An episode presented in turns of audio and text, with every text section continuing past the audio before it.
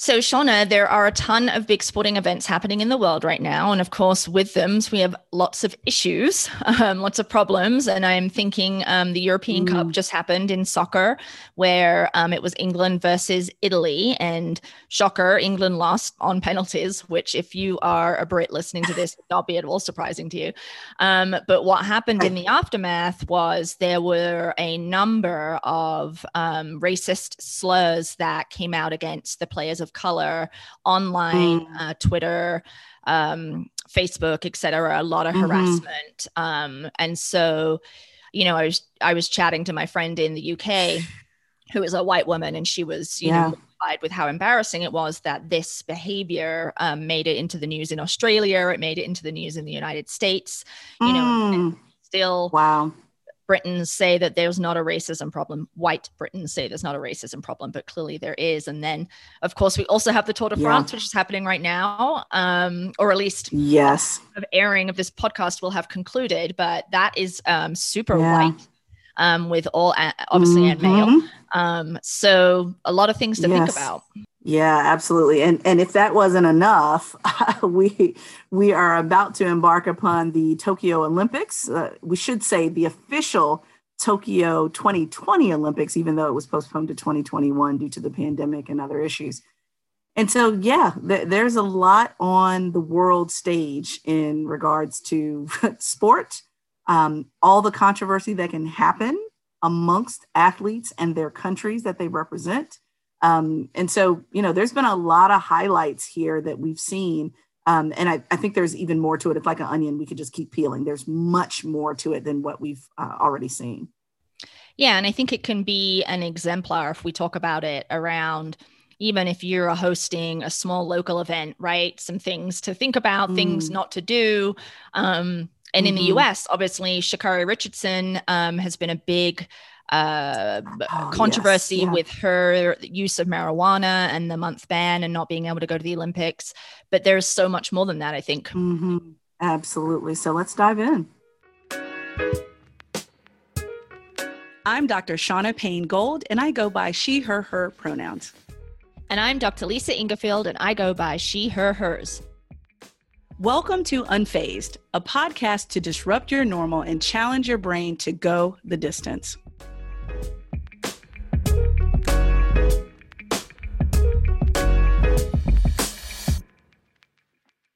So, Lisa, I must say there's been a lot going on on the world stage. Um, and so I appreciate being able to uh, flip across uh, four or five different channels to see what's going on exactly, because um, I do think that many of us uh, regard the athletes that represent our countries and even our sport, that our favorite sport, uh, kind of superheroes in some ways. Um, but I think what's been really interesting is that we've um, had a good amount of time focusing on, for example, Sha'Carri Richardson's ban. But I think that's just focusing on one human being, which is important. But there's a lot of systems at play here. And so I think, you know, when we just talk about one or two athletes, it's kind of checkers, but there's a lot of chess being played uh, when we think about diversity, inclusion, um, standards in the midst of a global pandemic, because I refuse to believe that it's over. It ain't over. Let's be clear, it's not. Um, nope. And so there's a lot to think about here. Ugh. Yeah. And, you know, with the with Sha'Carri, um, you know, there's been a lot of coverage, a lot of discussion about the fact that marijuana should not be a banned substance. It's not a performance enhancing drug, um, and so it did tap into this larger conversation, at least in the United States, about where we are thinking and where we are heading related to marijuana use and athletes but of course this is the world doping agency right so it's um, outside of the us's hands because even if the united states were to um, federally decriminalize the use of marijuana the world mm-hmm. anti-doping association would still have it right. on um, its banned substances right. list. So, you know, you've got right. this kind of lo- local in terms of the national policy around marijuana use, and then you've also got the world policy. And because the world policy covers mm-hmm. hundreds of countries, right, there isn't a consensus. But in the United States context, you've obviously got a high correlation with marijuana use and incarceration and the devastation of communities of color. Mm-hmm. But that isn't mm-hmm. necessarily contextually relevant for other countries, right? Like it might be, but That's it's right. particularly salient in the United States. So again, thinking about yes, she's mm. one individual, but it shines a light on kind of this larger systemic problem. Um, and I think there have been a number of other issues that have shone um, a brighter light on these larger systemic issues. Um, one of which is the testosterone mm-hmm. conversation, you know, and we had a, a session, yeah, a couple, a couple of weeks back yes. talking about transgender athletes. Yeah. And this isn't even an issue of transgender athletes. Mm-hmm. This is the Olympic rules and regs that ban uh, mm-hmm. women um, who who have naturally high occurring testosterone. So there's already been 2 Namibian mm-hmm, women mm-hmm. who have mm-hmm. been banned from the 400 meters. Um, so they're not allowed to compete in the Olympics because they're of their naturally occurring um, testosterone levels unless they take medication, right? But then we come back around to the use of medication. Right. What does that do to her performance? How does that disrupt one's um, like physiology in terms of growth? These two women, I think, are 18 years old, so they're young, right? They're still developing. Mm-hmm, mm-hmm. Um, I don't know yeah, whether you yeah, have any yeah. any thoughts on that in particular. Well, and you know, here's here's the thing, and I don't want to I don't want to minimize this topic because once again, it feels like another example of the natural state of one's body being forced to be different because it doesn't meet a white and or male standard. So, you know, when it comes to, you know, testing for naturally high testosterone, are you kidding me? So you're going mm-hmm. to force someone to inhibit themselves in order to meet a standard to compete. That's one piece of it that bothers me. And then other pieces that I've seen that affect the natural body in ways that are not appropriate. Um, you know, even with something as simple as the swim cap that was not allowed for those who have natural hair, such as myself, which this directly uh, uh, directly targets any person that is of African descent where our hair naturally grows out of our head and therefore it is problematic to white systems of hair of presentation so to me i'm thinking to myself if angela davis jumps in the water to swim in fact it's already an inhibitor because we have big gorgeous curly hair why do we have to either straighten our hair or use different mm-hmm. swim yeah. caps that directly affect and or um, uh, frankly tear up our hair because let me be clear i've been one of those people that the, the usual swim cap literally pulls hair out of your scalp. Um, and so again another example of the ways in which people and their natural bodies are being inhibited in ways that we can go down the laundry list but michael phelps is at the top of that list of natural bodies that were not inhibited because they met a white and or male standard. Mm-hmm. No mm-hmm. one said Michael Phelps had to take a pill to make his hands and feet smaller or his wingspan smaller. So to me, I feel like that's all in that same category of yeah. yeah. continuing to try to inhibit natural bodies to do what they do athletically. Mm. But it's also it's it's not all natural bodies, right? It's na- it's largely natural women, cis, cis women's bodies and trans women's bodies. That's it. Um, That's it. So there's That's inherently it. sexism and or misogyny in mm. a lot mm-hmm. of these rules, and so the swim cap. You know, I think what the um, Olympic Committee or whoever it is that decides what swim caps can be used in the Olympics banned that sole swim cap because it doesn't follow the quote unquote natural shape of the head. Right. Mm-hmm. And so that policy is, yeah, inherently um, predicated based on written for white people whose hair tends to be not exclusively but tends to be flatter mm-hmm. um, more malleable right? right? So right, right. yeah, so That's you're right. right. And so you you Shauna have to change your body, your hair to um, be able to compete mm-hmm. in the mm-hmm. Olympics, and uh, and it's just it's inherently problematic. It's inherently racist. Absolutely, absolutely. And so I just I see a lot of that happening in ways that I don't see white and or white male individuals contorting themselves in order to fit right. into a standard in order mm-hmm. to compete. I feel mm-hmm. like we are the oppressed groups end up being the contortionists, which is so interesting to me because even after we contort ourselves, we still end up winning. so it's like we've gone through all this and we still have shown in some instances that we are still athletically superior in certain ways, even with all of this resistance and right. Lack of understanding about culture and different bodies and so forth. And isn't the whole point of the Olympic Games to bring to, together people from very different backgrounds with very different bodies and lived mm-hmm, experiences mm-hmm, mm-hmm. to have fun in the games and represent their country and so to try to fit people into a cookie cutter in the in the um in the vein or spirit of what you've mentioned before quote unquote fairness if y'all could see me right now i'm doing air quotes on fairness we're saying that shauna has to straighten her hair like lisa in order to be fair as an athlete well why lisa no one asked lisa to get an afro to be fair to shauna right, right? and right. so what does that mean as far as contortion of athletes to participate on a global scale. Mm-hmm. It, it's mm-hmm. highly problematic. And I'm, I'm so grateful that you brought up the Namibian women because I hadn't heard about that particular case just yet, but it smells like something very similar that Black people have been experiencing.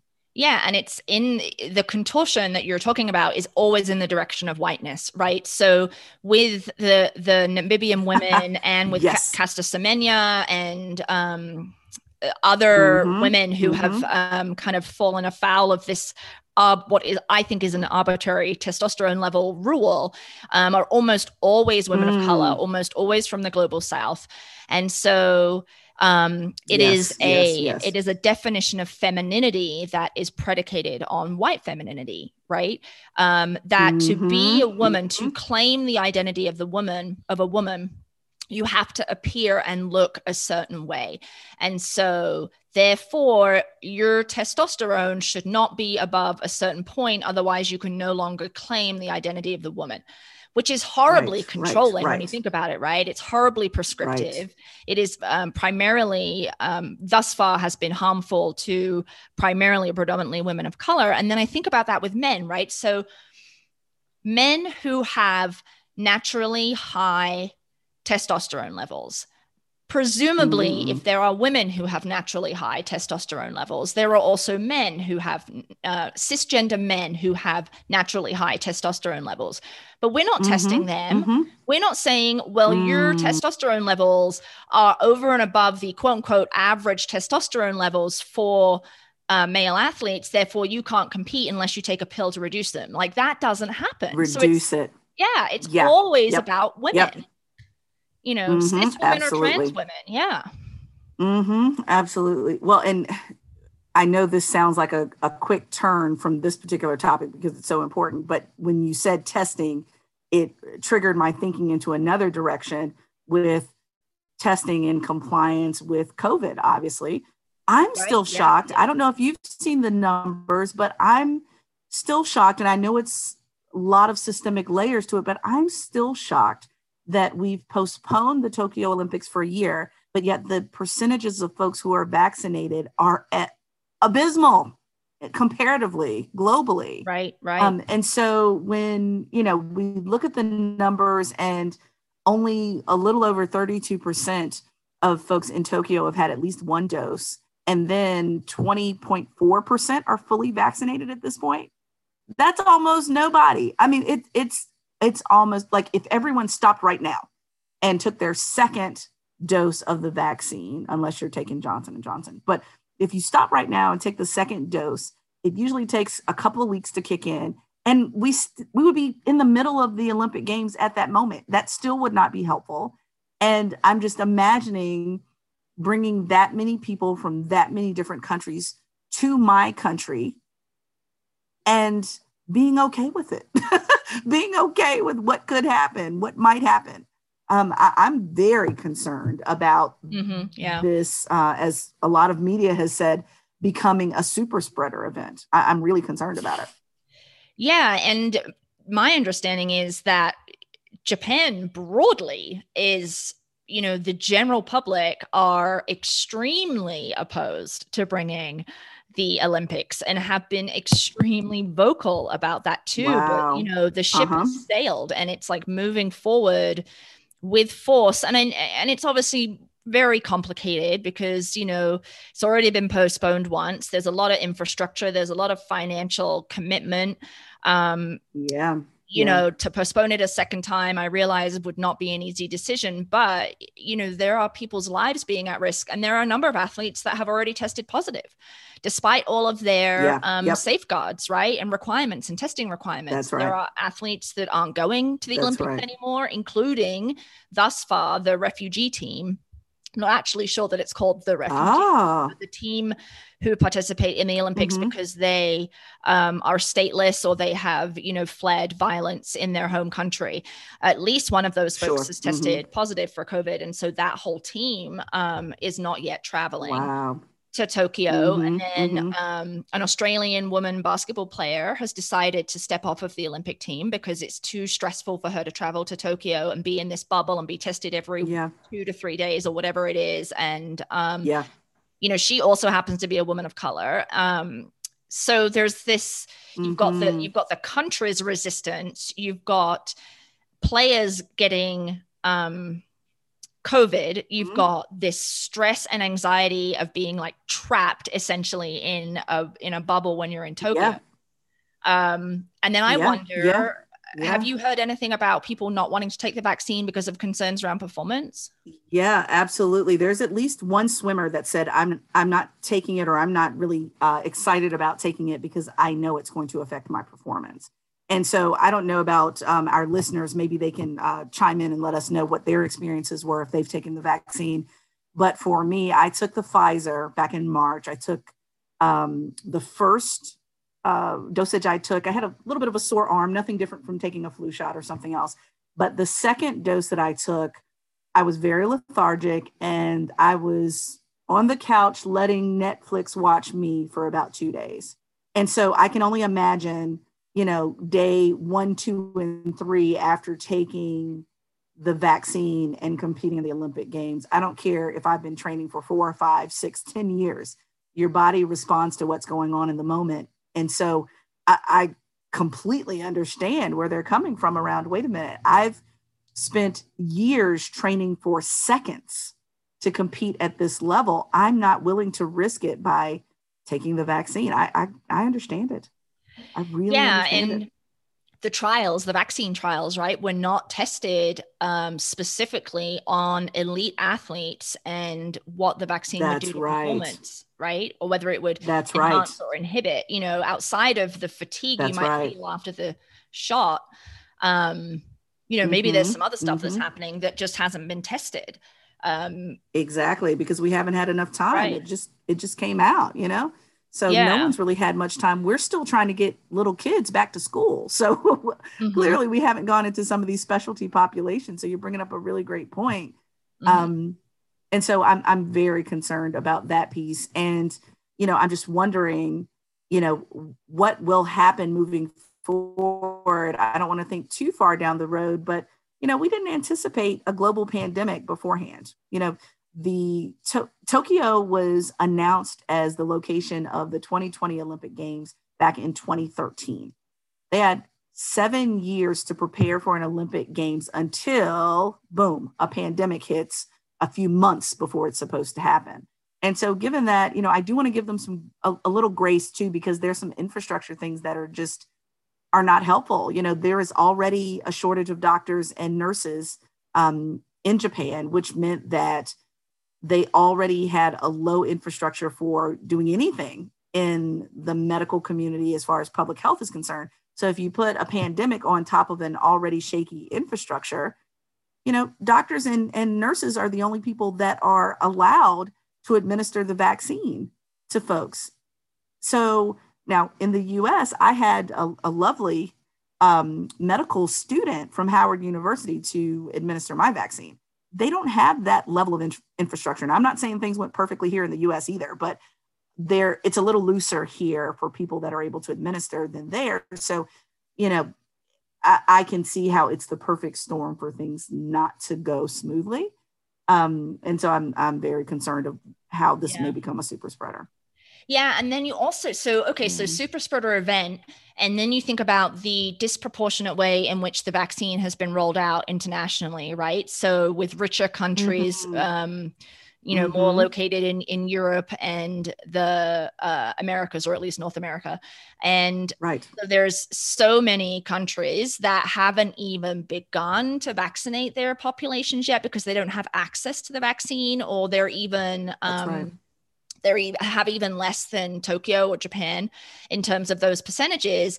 And the Olympics is supposed to be a tournament for the whole world, and you know, I, mm-hmm. I imagine not every country participates usually, but in what ways does hosting the Olympics now essentially privilege those countries that are rich enough um, technologically mm-hmm. advanced enough to have access to the to a number of vaccines whereas how does it um, marginalize disadvantage right. those countries where there's either no vaccines or very minimal uh, vaccinations, right? Because you've got those athletes coming to a location that could be a super spreader event. And so while they might get tested, mm-hmm. even actually, even if you're vaccinated, you could still carry the virus, right? So you That's just right. don't get sick from it. And so then they mm-hmm. come back to their home countries that are already struggling in managing the pandemic and, you know, right. and the chain begins. So it it definitely feels right. like some there's some global um, discrepancies. Mm-hmm. Um, oppression yeah. kind of glo- on a global scale happening here. Of course, capitalism is a huge piece of this. So, um, not a fan of right, capitalism. Right, right, right. Already, but uh, I think that that's a huge piece of this too. So it's like, how do you balance that? Yeah. How do you give grace to a country, like you said, um, that mm. has already postponed, wasn't anticipating a pandemic, is struggling in terms of their laws and their infrastructure around vaccine rollout. And the mm-hmm. fact that this could be actually, this is potentially going to be devastating to those countries that do not need it to be devastating, right? Because they're already struggling. That's it. That's it. That's it. Exactly. Exactly. So it just compounds an already devastating issue. And the irony of it is you know their country's quote unquote heroes are coming back and could possibly obliterate lives because they're bringing something back and it's now spreading like wildfire and that's not even including you know thoughts about the delta variant and you know all of that happening right now it's it's not over people let me just be very clear we want to feel like oh well we can go outside now and certain places we can go without mask and so forth that's not the case it's not a standard case for every country depending on where you are. So it's just something to really think about. Mm-hmm. Um, but you know, Lisa, for me at this point, you know, my my fun in watching the the pre-gaming prior to the Olympic Games has been all about Naomi Osaka. Okay. Okay. I mean, she has been incredible. Um, and, and the reason why I say that she's uh, incredible from from my standpoint, when you mentioned capitalism, I was thinking Monday, I'm that person that was buying into capitalism. Um, I collect Barbies because I have like my sorority Barbie and and you know Katherine Johnson, who was one of the um, um, the the the ones I'm forgetting what they were in. It was Hidden Figures. That's it. Hidden Figures. Right. She was right. one of the Hidden Figures, so she was considered the human computer. You know, I have all of those. Ella Fitzgerald, so forth. Naomi Osaka's Barbie went on the market on Monday and was gone oh my gosh. by Monday, right? Yeah, I'm like, get out of here. Um, and so I'm I'm on the I'm I'm on the the run between different targets and the Barbie website trying to find this name Naomi Osaka Barbie. Clearly, it's sold out. They have to do another run of them. But what I think is so profound is that um, I just finished watching her series on Netflix just about um, competing and mental health and so forth. I am so excited um, to see what she does because there's major controversy around being both Black and also Japanese. And what does that mean? She even calls out uh, Black people broadly and then specifically African Americans because we as a community were so offended that she would not be representing the United States. And, you know, she says very clearly, I've made it clear I'm not going to be representing the United States. I have never said I was going to represent the United States. I've always said I was going to represent Japan. And so, why, African Americans, do you not understand the difference between race and ethnicity? And so she's kind of calling out a lot of things. This kind of harkens back to my conversation with Sean Mark Anderson about um, how a athlete's platform is used for social justice.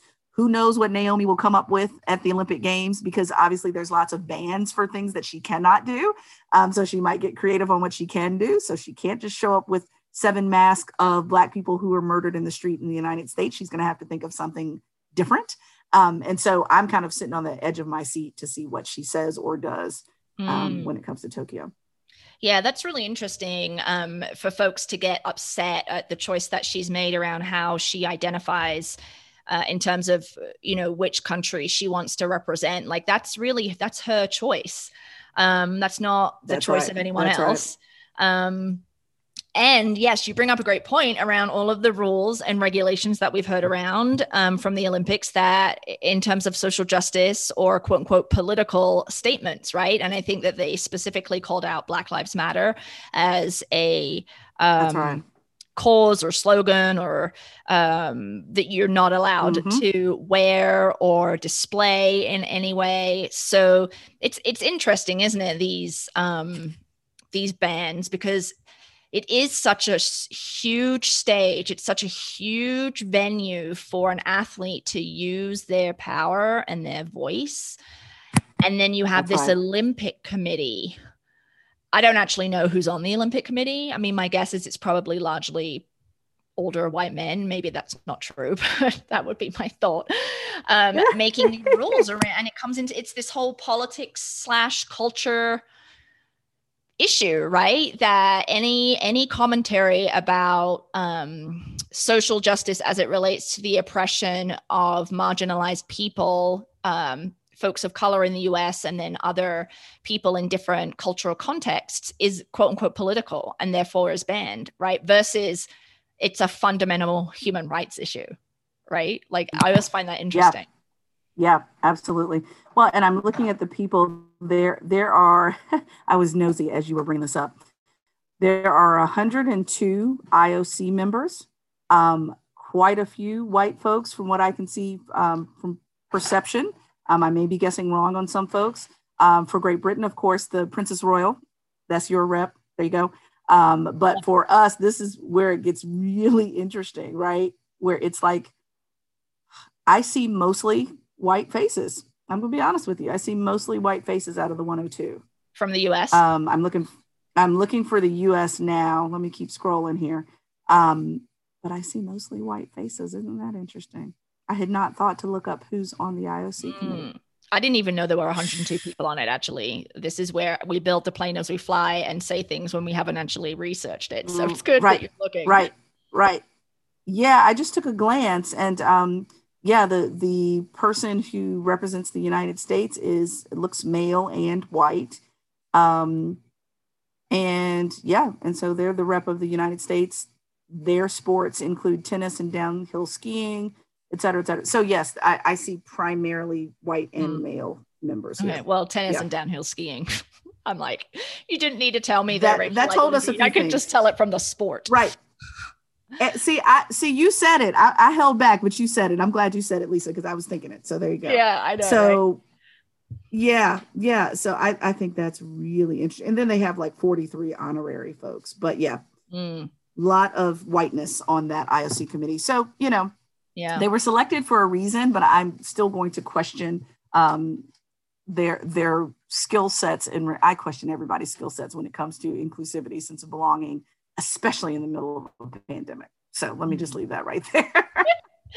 yeah. So I guess I think oh. to, to wrap up, I mean, my recommendation would be for listeners, you know, love the Olympics, enjoy the Olympics, but also recognize that there's all of these other issues and complications and problems with um, yeah. events of this scale and that's going to be true of you know the world cup of soccer and world championships mm-hmm. you know mm-hmm. like track and field world championships it's all there and I think to be an astute and educated endurance sport athlete and leader, it's really important that you recognize those issues too, in addition to celebrating the wins. Absolutely. So I will probably not get that much sleep because I'll be waking up at strange hours in the middle of the night to watch whatever my favorite sports uh, pop up to be. Some sports are, look, I don't even watch, but they're my favorite because they're so unique. So that's that. Um, but I'm looking forward to it. And so, Lisa, I think we should challenge ourselves to watch as much as possible of Tokyo 2020, 2021, and then come up with some lessons learned because Paris is around the corner, 2024. Uh, they usually announce seven to eight years prior to, so they can build infrastructure and do lots of things. So uh, let's help Paris out by pulling together uh, a list or a bullet point mm-hmm, of mm-hmm. lessons learned as we watch and see this unfold in, in real time. Yeah, because Paris is totally listening to our podcast and will absolutely listen. They're listening. I know they are. Look, I will tag their prime minister. I will tag whoever needs to be tagged on this podcast to make sure they hear what they need to hear. So we're going to help them out. You never know. We might be doing a live podcast from Paris in four years. Let's put that out there in the universe and see what happens. The Unfazed podcast and all things feisty triathlon are grateful to be supported by Inside Tracker. Inside Tracker cuts through the noise of diet and wellness trends by analyzing your blood, DNA, and lifestyle to provide you a personalized, science backed, trackable action plan on how to live age, and perform better. Inside Tracker is a simpler, cheaper, and more convenient option than traditional blood tests, and their test includes biomarkers that are key to performance that you don't get from the traditional option. What we love about them? They don't just give you data, they provide you with nutrition and lifestyle tips to take action. Inside Tracker is offering 25% off their entire store to the Feisty Triathlon community. To claim your offer, go to insidetracker.com slash feistytriathlon. Hey everyone, this is Dr. Lisa Ingarfield, co-founder of the Outspoken Women in Triathlon Summit. We are really excited to announce that the Outspoken Summit will be returning in 2021. This year has created an opportunity for triathletes to get back in the blocks and start to rebuild triathlon to create a more inclusive and welcoming space for all. Join us from the 12th to the 14th of November as we host a virtual summit to connect with like minded women, center women's equity in the sport, hear from industry leaders, and develop leadership skills related to our roles in triathlon. The summit will provide a rich forum to develop strong voices, inspire others, and advocate for change in the sport we love. For more information and to sign up for the event, go to outspokensummit.com. We hope to see you there. Unfazed, a podcast produced by Live Feisty Media and supported by the Outspoken Women in Triathlon Summit. Edited and produced by the fabulous Lindsay Glassford. Email us at info at unfazedpodcast.com and find us on social at Try to Defy, at Dr. Gold Speaks, or at Outspoken Women in Tri. I'm Lisa. I'm Shauna. Thanks for listening. Stay unfazed, folks. See you next time.